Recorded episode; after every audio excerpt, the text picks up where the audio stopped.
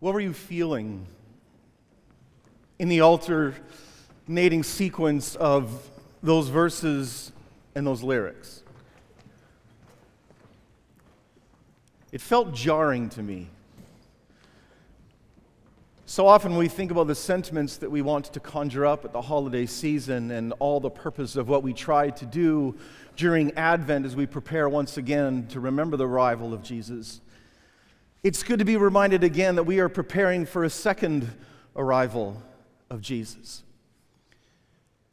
We're going to focus in on that particular part of Advent today. How many of you remember as a kid having one of those um, Advent calendars that you would open up each day and pull out another piece of chocolate or another candy or something, and you would sort of count down the days, and you knew exactly how long it was? I mean, now you probably do it to the end of the semester, but when you were a kid, counting down days until Advent. My eleven-year-old still insists every year he wants an Advent calendar so he can open each of the doors. It might just be for the chocolate. But there's something about the fact that we could count that all down. I grew up in a really weird family, and my parents never wanted us to celebrate Christmas on Christmas because they thought it would mess with Christmas. So in our house, in the weeks leading up to Christmas, you'd always go running out each morning to look under the Christmas tree to figure out if Santa came, because Santa was supposed to be completely detached from the arrival of Jesus. And so, in fact, all my cousins did this, so I thought this is how the whole world celebrated Christmas. That Santa came like a thief in the night. And it was kind of interesting because it's a very different experience than when you know the date that it's coming and you can count on it and plan on it. And how much of the Advent season for us today really is the counting on and planning and execution of, as we count down days to specific, specific family events, returning home, and the confidence that we have that we will experience some of the same emotions and feels and memories of years gone by. You know, before the first time Jesus came, so many people tried to predict when that would happen based on their reading of Scripture. And it wouldn't take very long until after Jesus' coming that early Christians would start to do the same thing again, trying to read from the Scriptures, when is this? Like, is it a literal? Can I open the little Advent calendar days and count it down, measuring the things taking place in the world with some degree of accuracy? Are there leaders who will be able to circle a date on a calendar and say, this is the time when it's going to happen? Like monk Joachim of Fiore, who already predicted in twelve sixty that it would happen. I don't know if you know this, even Martin Luther predicted that in the year fifteen thirty, Jesus would come back again.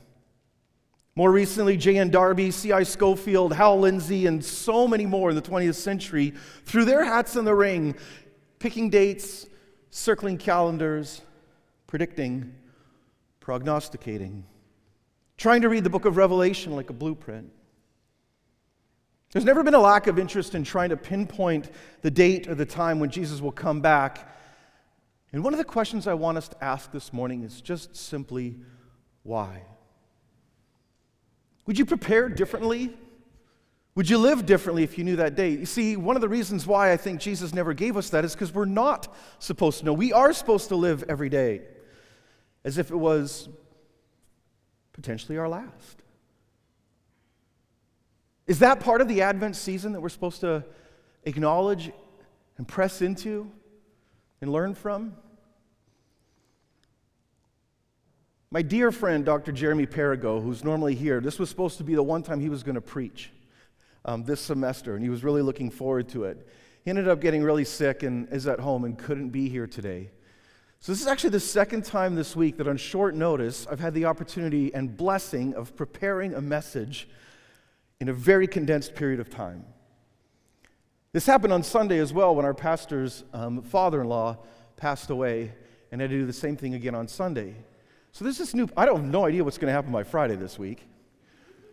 But on Sunday at church, Dale Voss called me afterwards and said, well, you know what they say, you always need to be prepared at any point in time to either pray, preach, or die. It sounds a little bit morbid, but consider maybe the Advent season in that way. Are each and every one of us prepared at any given moment to meet our Savior? Would you be disappointed if Jesus came back before Christmas because we had plans? We had stuff we were going to get done, and Jesus, there you go, messing up Christmas. Herod had plans. Caesar had plans. The disciples had plans. Jesus messed their Christmas ideas up good and proper, didn't he? What are we counting down to? And what are we counting down for?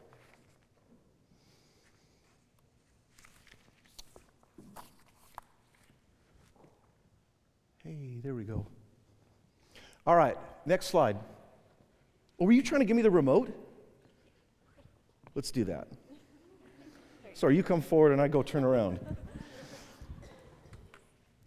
This is one of my favorite websites to check out sometimes. It's rapture ready dot com. And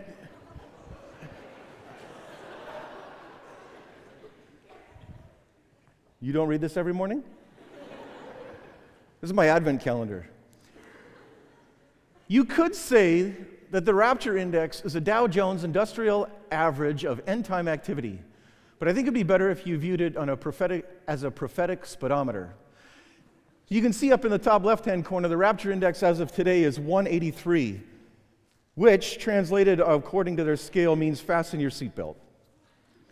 And they measure all these different things like um, debt and trade and false Christs and the occult and l- the levels of liberalism taking place in the world and what's happening in Russia. And if you just add these all together and figure it all out, there's it's much higher likelihood when the index is high that the rapture is about to happen. There are people who take this really seriously, and there's all different ways that people interpret the end times. Now, maybe it's just because we want to be in control. That's our nature. But the reality is that Jesus told us how to prepare for it. In fact, Jesus spoke a great deal about the end of the world. The passage that you heard read right before I came up from Matthew chapter twenty-four is part of a giant two-chapter series called the Eschatological Discourse. Eschaton, last things, um, ology, study of. So this is the study of the last things, this eschatology that we have in Christianity about study of the end things, of the last things, of the end times. Jesus' Eschatological Discourse, where he tells five successive parables all about how we can understand what it means to be ready for his second coming. And it has to do with preparing not merely to get ready to remember his first coming, but instead to actually be prepared for his second. I'm going to keep reading from that segment with you.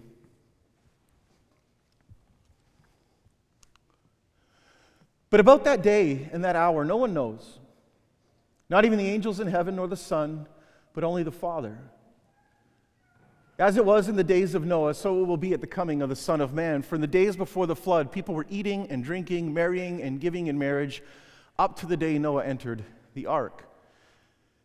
And they knew nothing about what would happen until the flood came and took them all away. That is how it will be at the coming of the Son of Man. Two men will be in the field, one will be taken and the other left. Two women will be grinding with a handmill, one will be taken and the other left. So therefore keep watch, because you do not know on what day your Lord will come. But understand this, if the owner of the house had known at what time of night the thief was coming, he would have kept watch and would not have let his house be broken into. So you also must be ready, because the Son of Man will come at an hour when you do not expect him. And at that time, the kingdom of heaven will be like ten virgins who took their lamps and went out to meet the bridegroom. Five of them were foolish and five were wise. The foolish ones took their lamps but did not take any oil with them. The wise ones, however, took oil in jars along with their lamps. The bridegroom was a long time in coming, and they all became drowsy and fell asleep. At midnight, the cry rang out, "Here's the bridegroom, come out to meet him." Then all the virgins woke up and trimmed their lamps. The foolish ones said to the wise, "Give us some of your oil. Our lamps are going out." "No," they replied, "there may not be enough for both us and you. Instead, go to those who sell oil and buy some for yourselves." But while they were on their way to buy the oil, the bridegroom arrived. The virgins who were ready went in with him to the wedding banquet, and the door was shut. And later the others came also. "Lord, Lord," they said, "open the door for us." But he replied, "Truly I tell you, I don't know you. Therefore keep watch, because you do not know the day or the hour.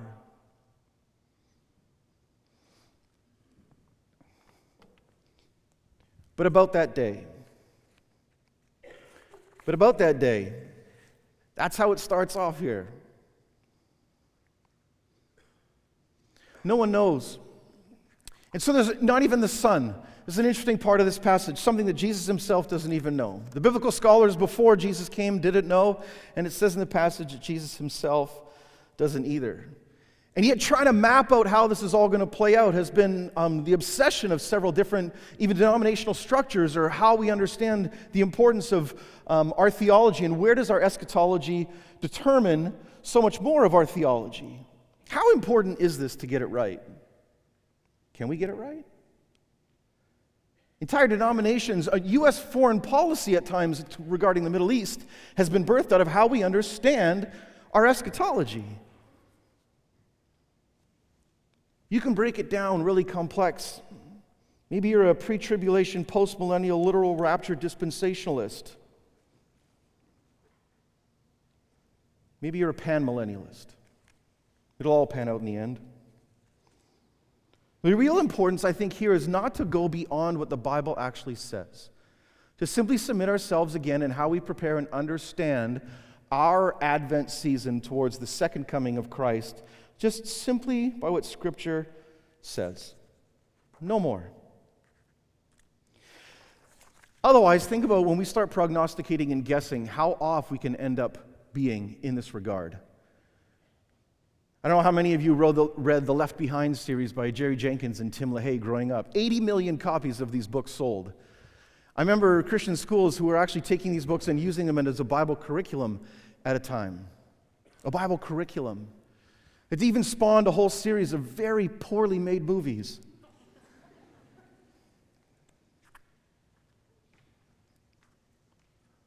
I bring this up not to bring mockery to that in any way, shape, or form, but simply to point out the fact that there's a humility to come to every text with. That just as it was in the days of Noah, the time before the flood, no one saw it coming. So I want you to imagine if there is sort of a rapture, we're trying to understand, you've probably heard that term before in different places. Let's read the text as the text presents itself and see where it takes us. Everyone was eating and drinking and marrying, and then wham, they were taken away in the flood and drowned for their wickedness. Jesus says that's just like how it will be in the end. Everybody will be out and about in their daily chores, men about their work, women about their work, and then the end. Is it possible when coming back to this text to understand that maybe we've actually even, for those of us who believe and follow the ideas of rapture, that even that we've actually had backwards? Notice something important in the story of Noah. Who actually gets taken by the flood? Is it the believing or the unbelieving? That's right, it's the unbelieving. The believing are saved, the unbelieving are washed away in the flood as Jesus purges, as God purges the earth. And this is how it will be at the coming of the Son of Man, Jesus says. So think about that for a minute. Usually in popular Christian literature, the End Times, or Left Behind series, and many of our different theological backgrounds, who is it that gets taken in the rapture? The believers and the followers of Jesus get taken out of this world. But according to this text by Jesus, it actually seems to be the opposite. I want to be left behind. That you want to be here as the evil is taken away, because God's investment in this place when he made it and said it was good, and then he made it those in his own image and said it was very good. And then when it came time to save this place because of all of our brokenness, he came and met us here, and it didn't take us out of it. And then when the Bible closes in the last two chapters, the New Jerusalem, heaven comes down from heaven and invades this space and redeems it and makes it new. There is something so significant about the way that we understand a theology of vocation at Dort University. And it has to do with the way that we read texts like this. The goodness of creation, God's interest in restoring it, Jesus coming here, work, daily life and rhythms, chores, labor, marriage, all these things that existed before the fall. Enjoying creation and time with God. It gets interrupted by the entrance of sin, but the vision cast for us scripturally is that one day again we will come back and there will be a restoration, and the garden becomes a garden city. The biblical story is all about God fixing this place, fixing us. This should inform how we think about preparing our lives. The work that we do, the study that we do, the things that we do are not merely temporal. But if God is deeply invested in this place to the point of sacrificing his own son for us in the Christmas story and coming back to finish what he began, then the bridges that we build and the students that we teach and the cosmos that we explore and the particles that we examine and all the little things that we do don't just have an interest to us like some sort of temporal hobby we visit. What if they have eternal significance? The notes that we play, the songs that we learn, the games that we teach our children, all of this enjoying creation is part of it. It's important. And enjoying one another. See, this is actually, when we get at the why and not the what, the true purpose of prophecy. As biblical scholar Michael Green tells us, the purpose of prophecy is not to give us a history written in the future tense, because prophecy is not foretelling, it's forthtelling. It's about communicating the will of God and not the details of his plans. Just like the ten bridesmaids in the parable, there were always, um, we were always to be prepared for his second coming. We are always to be ready for when Jesus calls. But notice that this doesn't mean not actually living in the world. The fact that the people in the story of Noah were eating and drinking and marrying wasn't sinful or wrong. That wasn't why the flood came and took them away. Even the fact that the bridesmaids in Jesus' parable were sleeping wasn't wrong. When we read the parable closely, it says that all ten of them were sleeping. Even the ones who had extra oil and were prepared. The point is that doing the everyday things of life isn't wrong. So to be well prepared for the second coming of Jesus doesn't mean negating the things that we do each and every day of our lives. In fact, it means paying closer attention to them. Because the preparation that we have for the second coming of Jesus gets played out in very small things. Very small acts of obedience and faithfulness. Five different parables throughout this eschatological discourse, and every one of them, from the thief in the night to the bridegroom arriving when he's He's good and ready. All of them have to do with being ready now. Can you preach, pray, or die on a moment's notice? Keep watch, because the Son of Man will come at an hour when you do not expect him. And so we don't know when he's coming back. There isn't an Advent calendar we get to count down or a website index of activity we get to watch. So the way and manner in which we prepare is incredibly important.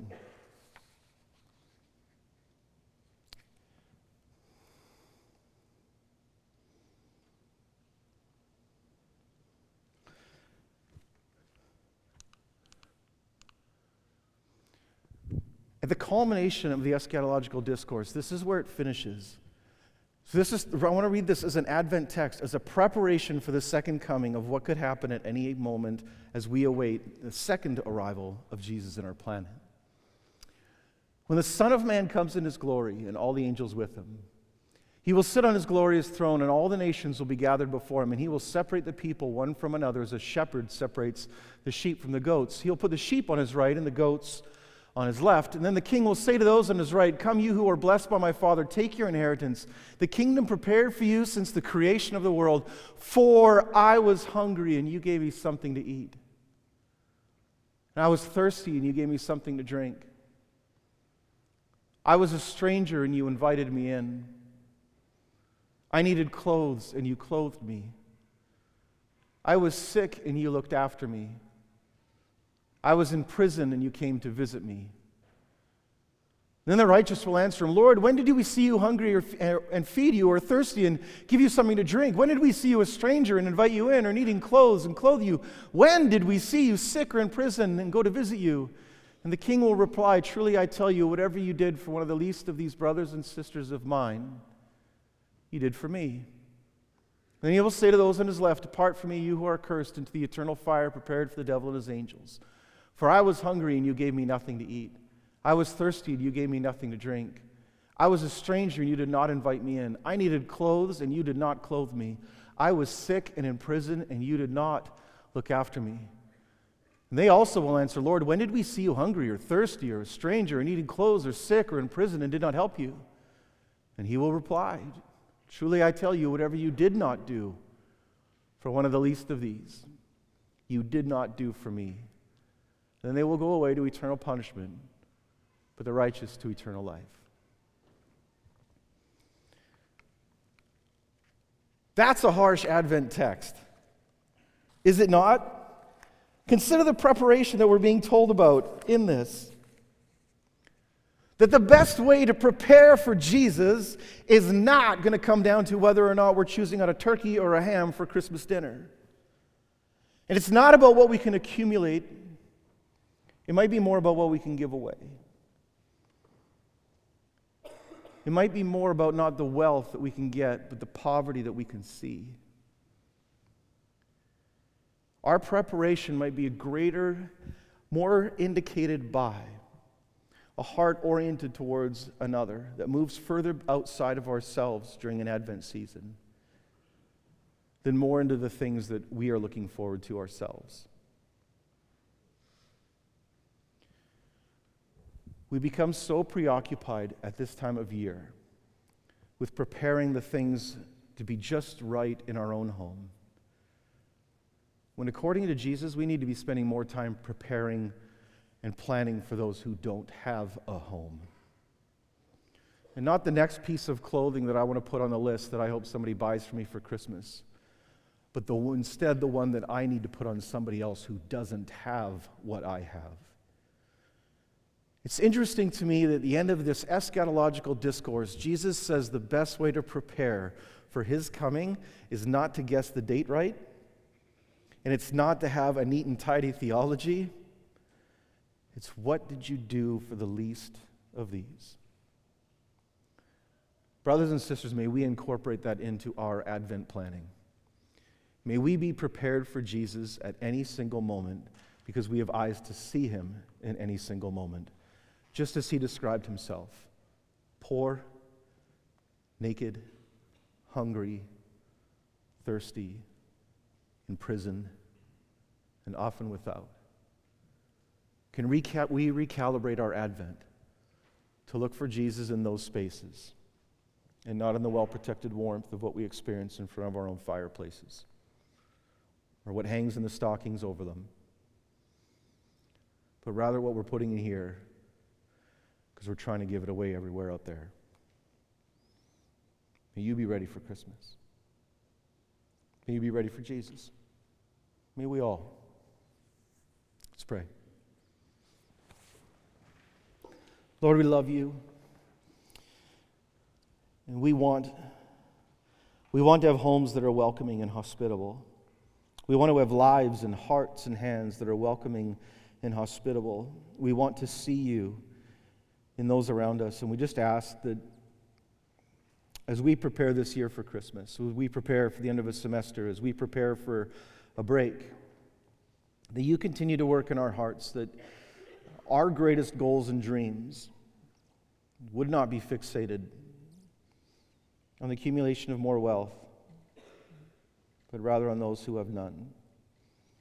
Teach us to move beyond ourselves, to sacrifice at this time of year. Lord, you are the perfect model. You emptied yourself. You came here completely dependent on even others for life. You took the very nature of a servant, and you set aside all your glory. Lord, we're reminded again today that preparation for meeting you has a lot to do with looking like you. May you work in us this season.